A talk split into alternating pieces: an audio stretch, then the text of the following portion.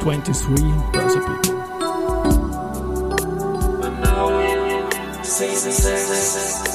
Announcing Season 6. Presented by 6B47.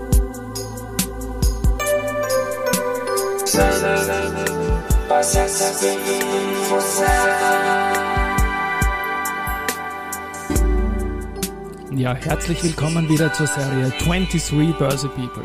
Und diese Season 6 der Werdegang und Personality Folgen ist presented by 6B47. Mein Name ist Christian Drastil, ich bin der Host dieses Podcasts und mein zwölfter Gast in Season 6 ist Gerald Loacker, stellvertretender Clubobmann der NEOS und einziger österreichischer Politiker, der sich im Vorjahr im Rahmen meines Umhörens zum privaten Aktienbesitz von Politikern bei mir gemeldet hatte. Lieber Gerald, herzlich willkommen bei mir im Studio.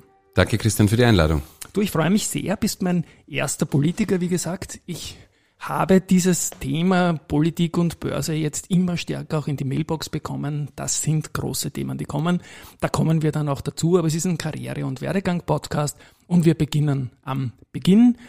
Bitte kurze Steps zu deiner Karriere, Studium und so weiter, bitte.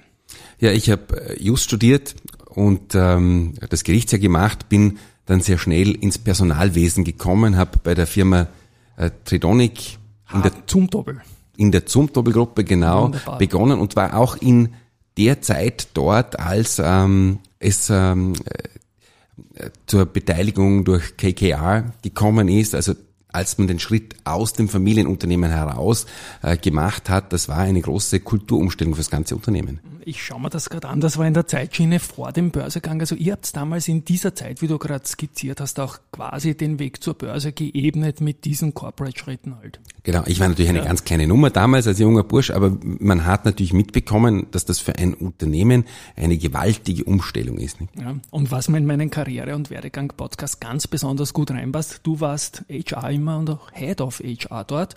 Was waren die Herausforderungen in dieser Zeit im, im Personalbereich? Also zu meiner Zeit bei der Tridonic, also die dort arbeiten, nennen so, die über uns reden, haben eher Tridonic gesagt. Ähm, da war zuerst viel Personalsuche, dann aber auch wieder viel Personalabbau, weil das Unternehmen als Zulieferer für die Bauwirtschaft ganz stark an der Baukonjunktur hängt und somit die Auftragsauslastung sehr stark schwankt. Das war eigentlich damals das Hauptthema, wenn man Arbeitskräfte gesucht hat, hat man die damals noch vergleichsweise gut bekommen. Mhm. Du hast ja JUS studiert und was genau hat dich dann in den Personalbereich gebracht? Das war ehrlich gesagt nicht geplant, sondern der damalige Leiter dort, der die Konzernpersonalverantwortung inne hatte, der hat mich gefragt, ob ich nicht kommen wollte. Ähm, und wenn man jung ist, dann traut man sich auch viel zu und ich habe das damals übernommen und musste aber noch Personalverrechnung und Buchhaltung nachlernen, damit ich der Aufgabe überhaupt gewachsen war. Mhm, spannend, spannend. Und auch deine weitere Station in Vorarlberg, die ich denke, es war in Vorarlberg, allein schon namensgebend, die Dornbirner Sparkasse. Auch da Head of Human Resources, bitte. Ja, die Dornbirner Sparkasse ist die siebtgrößte österreichische Sparkasse, eine Regionalbank. Das ist natürlich ganz etwas anderes vom Geschäft her. Ich bin aus einer Bankerfamilie. Mein Vater okay. war Filialleiter einer Raiffeisenbank. Die Banker unter den Zuhörern werden vielleicht meinen Bruder kennen, der Ölpreisanalyse macht ähm, im Raiffeisensektor. Also die Finanzwirtschaft liegt bei uns ein bisschen in der Familie. Ja, das ist ja nicht schlecht. Insofern erklärt sich schon im Vorgespräch einiges, warum ich hier mit einem Politiker auch über die Börse sprechen kann, sage ich jetzt ein bisschen zynisch jetzt nicht hier gegenüber. Dornbirner Sparkasse, in diese Zeit ist auch Lehman reingefallen. Hast du da irgendwelche Memories? Wie war das für eine Regionalbank damals eigentlich? Das war ein Kulturschock, ja, für eine regionale Sparkasse, war wahrscheinlich ja. bei einer regionalen Raiffeisenkasse auch nicht anders, weil zum ersten Mal seit dem Krieg das Unternehmen nicht mehr automatisch gewachsen ist. Ja. Ähm, ich selbst aus der Industrie komme, habe sofort in meinem Kopf gesagt, jetzt müssen wir einen Einstellungsstopp machen, wir wissen nicht, wie es weitergeht, wir können nicht äh, rekrutieren und das Geschäft bricht weg oder wir wissen nicht, wie die Zukunft ausschaut.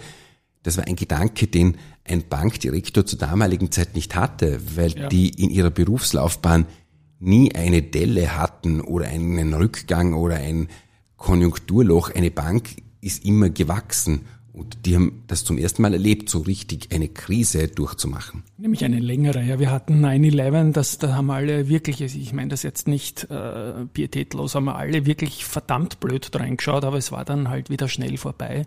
Und Lehman hat man sich zum Teil nie wieder erholt davon im Bankensektor und auch mit den ganzen Folgewirkungen in Richtung Regulatorien und so weiter und so fort. Du bist dann letztendlich äh, in die Politik gegangen und darüber sprechen wir jetzt dann auch. Das war im Jahr 2013, glaube ich, Neos. Wie ist es da losgegangen? Du kennst ja wen dort, glaube ich, der große Bedeutung für diese Partei hat. Ja, aus der Schülervertretungszeit, also aus grauer Vorzeit, ähm, kenne ich den Matthias Strolz und der hat ja. mich damals gefragt, ob ich nicht den Aufbau der Partei im Bundesland Vorarlberg übernehmen würde. Mhm. Ich habe mich ein bisschen geziert, gebe ich zu, und mich dann breitschlagen lassen und habe gedacht, okay, ich leiste jetzt da meinen Beitrag bis zum Wahltag, das war der 29. September 2013, und war der Meinung, am 30. September gehe ich wieder normal ins Büro. Und das war dann nicht so, weil wir überraschend so ein gutes Ergebnis in Vorarlberg gehabt haben, dass ich gewählt war. Gratulation rückwirkend dazu. Du hast ja gesagt, das war, du hast dich geziert. Das ist keine leichte Entscheidung, oder? Für einen, nehme ich mal an, erfolgreichen Manager, der ein gutes Umfeld hat, da jetzt in die Politik zu gehen. Wolltest ja, erstens, du gestalten da oder was da Matthias, der, ich, ich glaube, er kann gut überreden? Ja, erstens kann er das gut. Äh, zweitens äh, habe ich gewusst, wenn der Matthias was in die Hand nimmt, wird was Gescheites draus ich wollte schon einen Beitrag zur Veränderung in Österreich leisten, dieses damals erstarrte rot-schwarze System helfen aufzubrechen. Hm, aber es ist natürlich keine leichte Sache, weil man sich da engagiert für eine Partei, die zum damaligen Zeitpunkt niemand gekannt hat. Am Beginn 2013 hat kaum jemand gewusst, dass es NEOS überhaupt gibt, geschweige denn, was die Partei will. Und dann geht man in einem durch und durch schwarzen Bundesland für eine neue rosarote Partei auf die Straße und verteilt Flyer. Und man muss schon ehrlich sagen, ähm, Karriereturbo ist das dann in einem solchen Bundesland keiner. Also das kann man sich leisten, wenn man die nötige persönliche Unabhängigkeit hat. Aber das ist sicher nicht jedermanns Sache, äh, so eine neue Partei von Null weg aufzubauen, die ja zu dem Zeitpunkt ein großes Risiko des Scheiterns auch in sich trägt. Klar. Und liberal in Österreich ist nicht immer leicht, glaube ich. Ne? Ja, damals haben wir ja das Wort liberal noch gar nicht verwendet. Die Zuschreibung ist erst im Laufe der Zeit entstanden, äh, weil wir dann 2014 mit dem Liberalen Forum fusioniert haben und im ins Europaparlament eingezogen sind und dort in die ALDE-Fraktion, die Allianz der Liberalen und Demokraten gekommen sind. Und so hat sich dann die Liberalzuschreibung entwickelt, aber wir haben die Partei nicht gegründet mit dem Ziel, so jetzt machen wir eine liberale Partei in Österreich. Das war nicht der Plan. Das war zufällig das Ergebnis. Wunderbar. Jetzt spreche ich noch kurz über deine Selbstständigkeit als Gerichtssachverständiger. Auch da bitte ein paar Worte dazu. Wofür bist du da Sachverständiger? Also ich bin Sachverständiger einerseits für Berufskunde, mhm. andererseits für Arbeitsorganisation und Betriebsorganisation. Da geht es um Fragen, wenn jemand einen Unfallschaden hat und deswegen seinen Beruf nicht mehr voll ausüben kann. Wie viel hätte er verdient? Was ist also der Schaden am Einkommen? Oder jemand möchte in eine äh, vorzeitige Alterspension gehen wegen Berufsunfähigkeit, da wird die Pensionsversicherung oft sagen, das geht nicht. Und der Richter fragt dann den Berufskundler, der Mediziner sagt, der kann noch so viel tragen und kann noch so lang gehen und stehen. Welche Berufe gibt's denn für so jemanden noch? Und das beurteilt der Berufskundler. Wunderbar. Ich komme jetzt, weil du Pensionen noch angesprochen hast, zu einem Podcast, den ich gerne höre, nämlich von der VPV. Äh, die haben den Walter Pöltner zu Gast gehabt. Ich weiß nicht, ob du die Folge kennst. Da ging es ums Umlagesystem. Und ich spiele da mal ein Sample ein. Ich hoffe, ich erwische jetzt den richtigen Button dazu, weil ich denke mal, du kommst da auch vor. Aber hören wir mal rein. Man kann in einem Umlageverfahren nur homöopathisch vorgehen, weil man ist in der, Umla in, in der Umlagefalle. Jede Generation muss seine eigene über Kapitaldeckung ansparen und über Umlageverfahren die bestehenden Pensionen zahlen. Also um diese Doppelbelastung, die jetzt eh schon droht aufgrund dieser dynamischen, für mich erschreckenden Entwicklung äh, des, des, des, äh, des, des Bundeszuschuss zur Pensionen, das niemand von den 183 Abgeordneten gibt es einen einzigen Abgeordneten, das ist der Abgeordnete Lorca, der das Problem erkennt, thematisiert und vergeblich gegen, im Parlament gegen eine leere Wand redet. Wir werden das, das natürlich, niemand. das interessiert niemanden. Wir werden das natürlich verlinken, diese Folge, dass man es im Zusammenhang auch noch hören kann. Ähm, es hat ihn aufgeregt, glaube ich, so wie ich, wenn ich mir die Stimme da so anhöre, dass da einfach nichts weitergeht. Und der Loacker ist der Einzige, der es äh, kapiert. Bitte da ein paar Worte dazu. Ja, das äh, ist Windmühlen, oder? Das ist natürlich ein, ein Ritterschlag, muss ich sagen, vom ähm, Sektionschef Walter Pöltner, der war Sozial der Übergangsregierung ja, war damals genau. Minister genau. und eigentlich sozialdemokratisch sozialisiert ist, der aber anerkennt, dass es mir darum geht, das Pensionssystem so umzubauen, dass es in 30, 40, 50 Jahren auch noch funktioniert. Ne? Ja.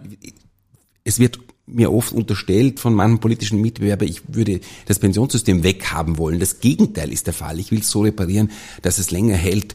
Und wie Walter Bölten auch richtig sagt, so eine Reform braucht Zeit. Wenn man, er hat es homöopathisch, glaube ich, genannt, wenn ich natürlich jetzt eine Veränderung vornehme, habe ich sehr viele Menschen in Pension, die zu altem Recht in Pension gegangen sind und im Schnitt 23 Jahre lang in Pension sind.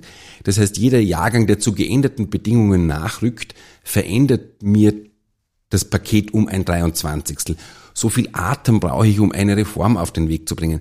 Deswegen wäre es wichtig, jetzt Reformen zu beschließen, die dann über viele Jahre ein ähm, langsam hineinwachsen, damit wir dann in 20, 25 Jahren ein saniertes System haben. Die Schweden haben das geschafft. Genau. Die haben ihre Reform 92 beschlossen, 94 hat sie begonnen einzuschleifen. Die haben heute ein saniertes System und wir eben nicht. Mhm. Wie schwierig ist es, das Thema auf die Agenda zu bringen in ein Land, wo wir permanent Wahlkampf haben und sei es auch nur innerhalb der eigenen Partei, wie man jetzt ja bei einer Partei auch sieht?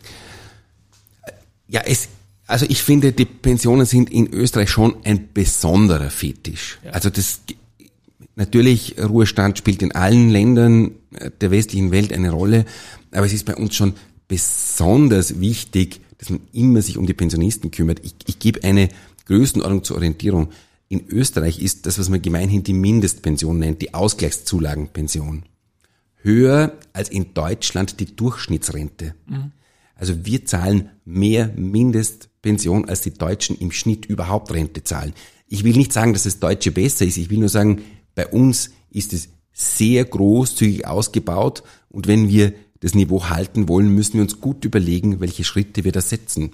Mhm, keine Frage, ja. Ein Riesenthema ist auch die Behaltefrist bei der Kapitalertragssteuer. Jetzt wieder ganz markant abgesagt mit Pomp und Trara. Wie siehst du äh, diese Situation rund um die Case? Steht da im Regierungsprogramm drin? Was ist deine Meinung dazu? Das steht im Regierungsprogramm und ich habe die äh, ehrliche Befürchtung, dass es nicht kommen wird, weil die Grünen hier aus ideologischen Gründen kein Verständnis haben. Ich versuche kurz ein Beispiel auszuführen. Ich habe im Budgethearing den ähm, Christoph Badelt gefragt, ob er meine Einschätzung teilt, dass es sich eigentlich um zumindest um eine teilweise Substanzbesteuerung handelt. Ich kaufe heute ein Wertpapier um 100 und in zehn Jahren verkaufe ich es um 130 nach 30 Prozent Inflation. Genau. Also wird bei diesen 30 Prozent wird die Substanz besteuert. Das hat Badelt bestätigt. Bei den Grünen sieht man das nicht so. Da hat mir die Finanzsprecherin gesagt, nein, diese 30 sind Einkommen. Ja, das ist aus meiner Sicht keinesfalls Einkommen, sondern eben schon Substanz.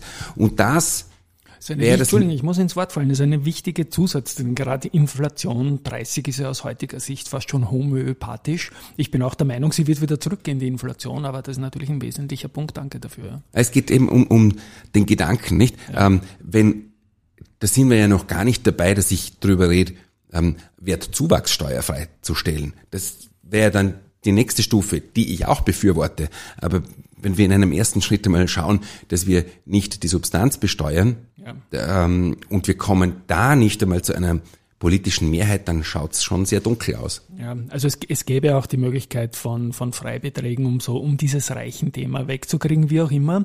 Es ist natürlich immer leichter. Wir haben auch Finanzminister jahrelang bei einer Partei. Ich gebe durchaus zu, ich bin zufrieden mit dem, was der aktuelle Finanzminister tut. Und man hört aus Zürs von dem Kapitalmarktmeeting auch, dass er Englisch kann, was, glaube ich, alle so gefreut hat, dass da ein Politiker gut Englisch kann. Und insofern ist jetzt die, die Sache die, äh, dass in einer Koalition halt vieles offenbar politisch unmöglich ist. Ihr habt in Wien Koalitionsarbeit auch zu machen und ich denke, es ist aus, aus der Opposition natürlich immer relativ leichter etwas zu fordern oder als externer Beobachter, wie ich das tue. Aber ein nationaler Schulterschluss mehrerer Finanzsprecher, siehst du sowas für möglich oder ist das ausgeschlossen, weil wir, wie gesagt, alle permanent Wahl kämpfen? Also in dem Thema sehe ich den nicht. Das ist grundsätzlich nicht ausgeschlossen. Aber da gibt's einfach ideologische Vorbehalte mancher ja. politischer Richtungen. Ähm, wir sind ja die Oppositionsfraktion, die im Nationalrat am häufigsten mit der Regierung mitstimmt. Das war zu rot-schwarzen Zeiten so, das war zu schwarz-blauen Zeiten so und ist jetzt auch so, weil wir mehr als andere differenzieren, ob ein Vorschlag gut ist oder nicht. Und wir stehen nicht an, auch einen Regierungsvorschlag mitzutragen, wenn der gescheit ist. Mhm. Das ermuten wir einander hoffentlich zu, dass die anderen ja auch keine Idioten sind, sondern auch gute Ideen haben. Und das, das wünsche immer. ich mir genau. wechselseitig. Ja, na wunderbar.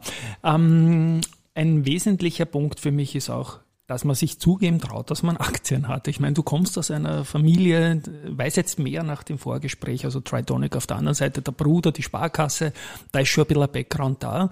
Aber wieso ist es deiner Meinung nach in Österreich peinlich, wenn man zugibt, dass deiner Meinung ist es ja nicht so, aber für alle anderen peinlich, die haben sicher Aktien, nur geben sie es nicht zu. Ja, in Österreich ist es ja äh, verpönt, wohlhabend zu sein weil das sind ja, die Reichen sind ja für viele Leute böse. Ähm, und man verbindet vielleicht Aktien mit wohlhabend. Ich glaube, das ja ist, Blödsinn ist, ich glaube ne? eben, genau. dass es heute nicht mehr der Fall Absolut, ist. So viele junge Leute. Ja. ja. Und ähm, wenn heute ein junger Mensch sagt, ich kann mir keine Wohnung kaufen, aber ich möchte trotzdem irgendwie mein Geld anlegen und es nicht auf meinem Konto liegen lassen, dann finde ich, es ist klug, einen Teil des Ersparten in Wertpapiere anzulegen. Genau. Und es geht ja nie um die Size, sondern immer nur um Risikostreuung. Wir haben auch gesehen, dass äh, risikoloser Zins 0%, äh, sage ich jetzt mal, mit einer Inflation von 8, 9% ein Risiko darstellen kann und immer die Risikostreuung einfach langfristig wichtig ist. Lass uns noch kurz über die Wiener Börse plaudern. Wenn ich dir dieses Stichwort Wiener Börse einfach so hinknall, ein paar Ideen dazu oder was fällt dir da? Ja. Natürlich fällt dir was ein, aber. Ja, die Wiener Börse hat schon einmal eine schwierige Ausgangsposition ja. als eine kleine Börse in einem kleinen Land. Ja. Diese schwierige Ausgangsposition wird von der Politik noch erschwert, indem beispielsweise Zurufe von außen kommen. Also wenn Politiker börsennotierte Unternehmen in den Mund nehmen und durch die Medien tragen, dann schadet das nicht nur diesem Unternehmen im Konkreten, dem sowieso, aber das schadet der Wiener Börse insgesamt, weil das Vertrauen des Publikums in den Kapitalmarkt in diesem kleinen Land ausgehöhlt wird. Wenn die das Gefühl haben, naja, Wiener, an, an der Wiener Börse notiertes Unternehmen ist eigentlich immer in der Gefahr, ein Spielball der Politik zu werden, dann ist es ein katastrophales Signal. Mhm. Die Rechtssicherheit ist für internationale Investoren natürlich ein Main Topic keine Frage. Verbunden aktuelles Thema, das uns seit einigen Monaten da begleitet. Ich habe jetzt erst vor wenigen Tagen in meinem Tagesbericht mir die Umsätze angeschaut und die sind seit dem politischen Vorstoß und dieser Einflussnahme äh, über Gewinnsteuer oder was auch immer sind die Umsätze in der Aktie, die Handelsvolumina deutlichst zurückgekommen, stärker als sonst bei jedem anderen Energiewert in Europa, was auch für sich spricht, meiner Meinung nach. Wie, was kann man deiner Meinung nach tun, um junge Leute ähm, Vorsorgethemen näher zu bringen? Eigenvor Eigeninitiative ist ein, ist ein Neos-Thema. Ja, äh, man muss ganz viel erklären. Ja. Äh, es hat äh, jetzt jemand in Deutschland ausgerechnet, wenn Sie heute einen jungen Deutschen hernehmen, der in Berlin gerade 18 wird, dann kann man jetzt schon ausrechnen, seine deutsche Rente wird der einst reichen, um die Miete zu bezahlen. Punkt Ende. Der hat nichts gegessen, nichts getrunken, von Auto rede ich gar nicht und Urlaub. Ja?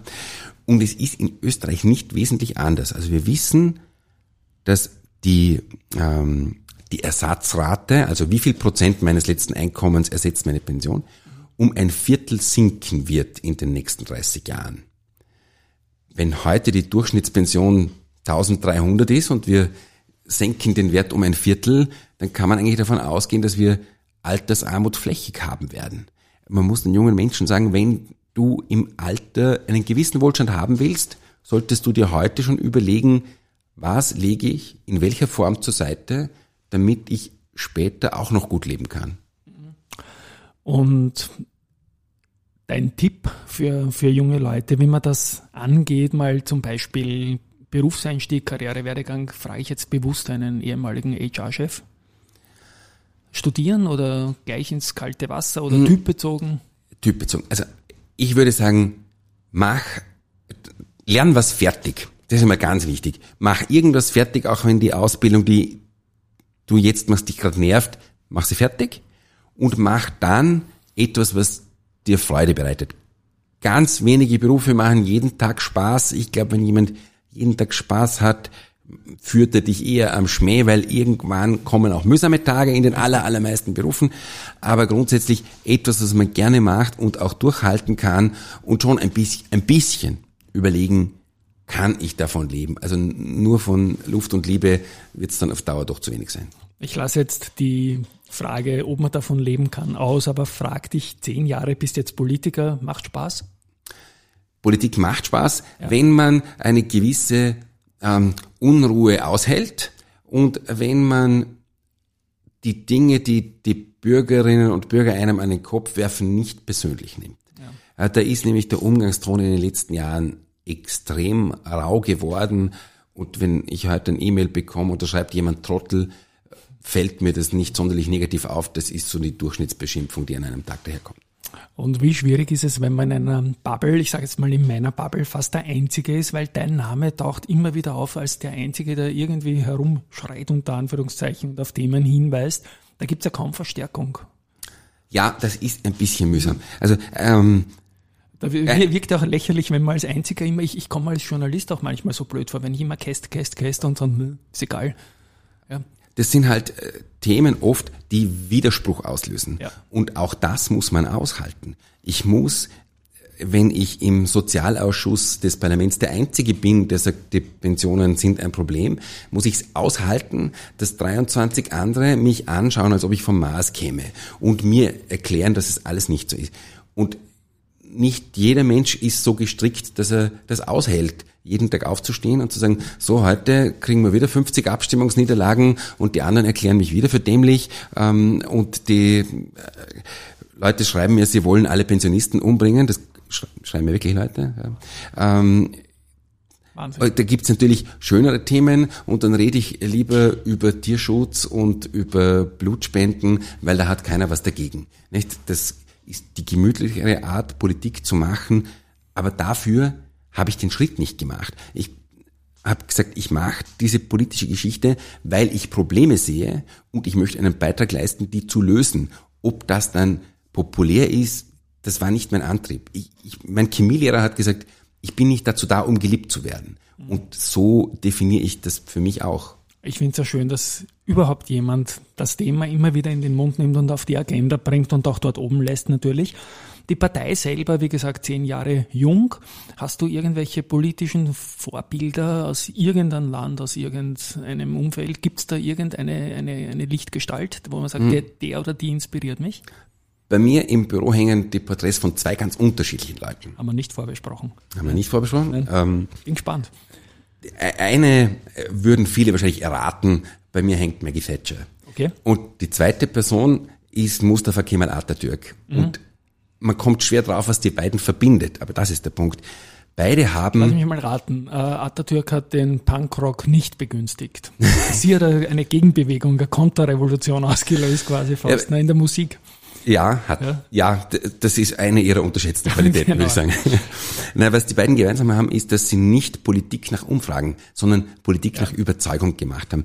Beide haben gegen scharfen Gegenwind Reformen umgesetzt, die dem jeweiligen Land in dieser Phase gut getan haben.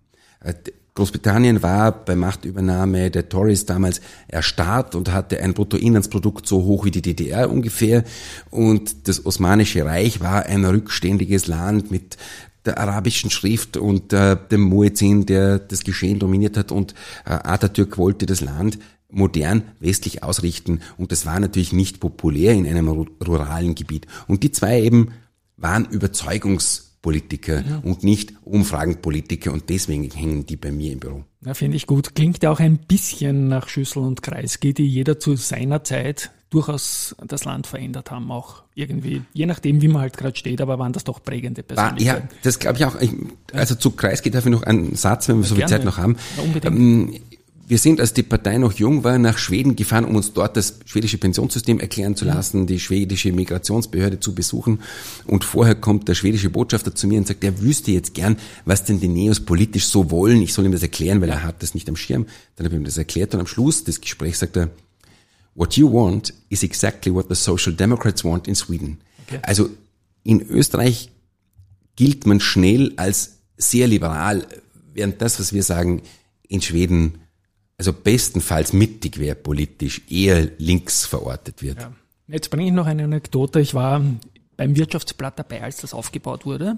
Und da hatten wir schwedische Eigentümer, die Bonnier Group. Und die haben damals mich irgendwie begünstigt, weil ich aus dem Aktienmarkt gekommen bin und die den Kopf geschüttelt habe, dass in diesem Land kein Mensch über Aktien schreibt oder redet oder Ding.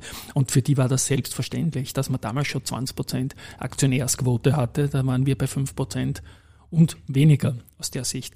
Also es kann vieles besser werden. Ich bin extrem dankbar für dieses Gespräch. Mich freut dich mal persönlich auch kennenzulernen, schon viel gelesen von dir und zitiert.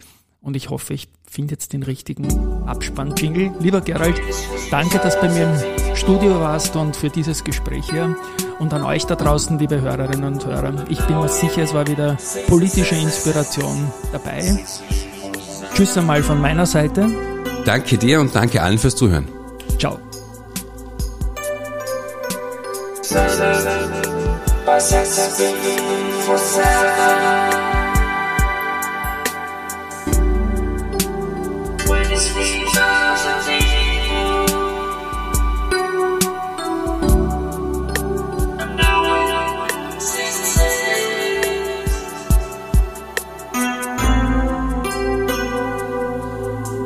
This you.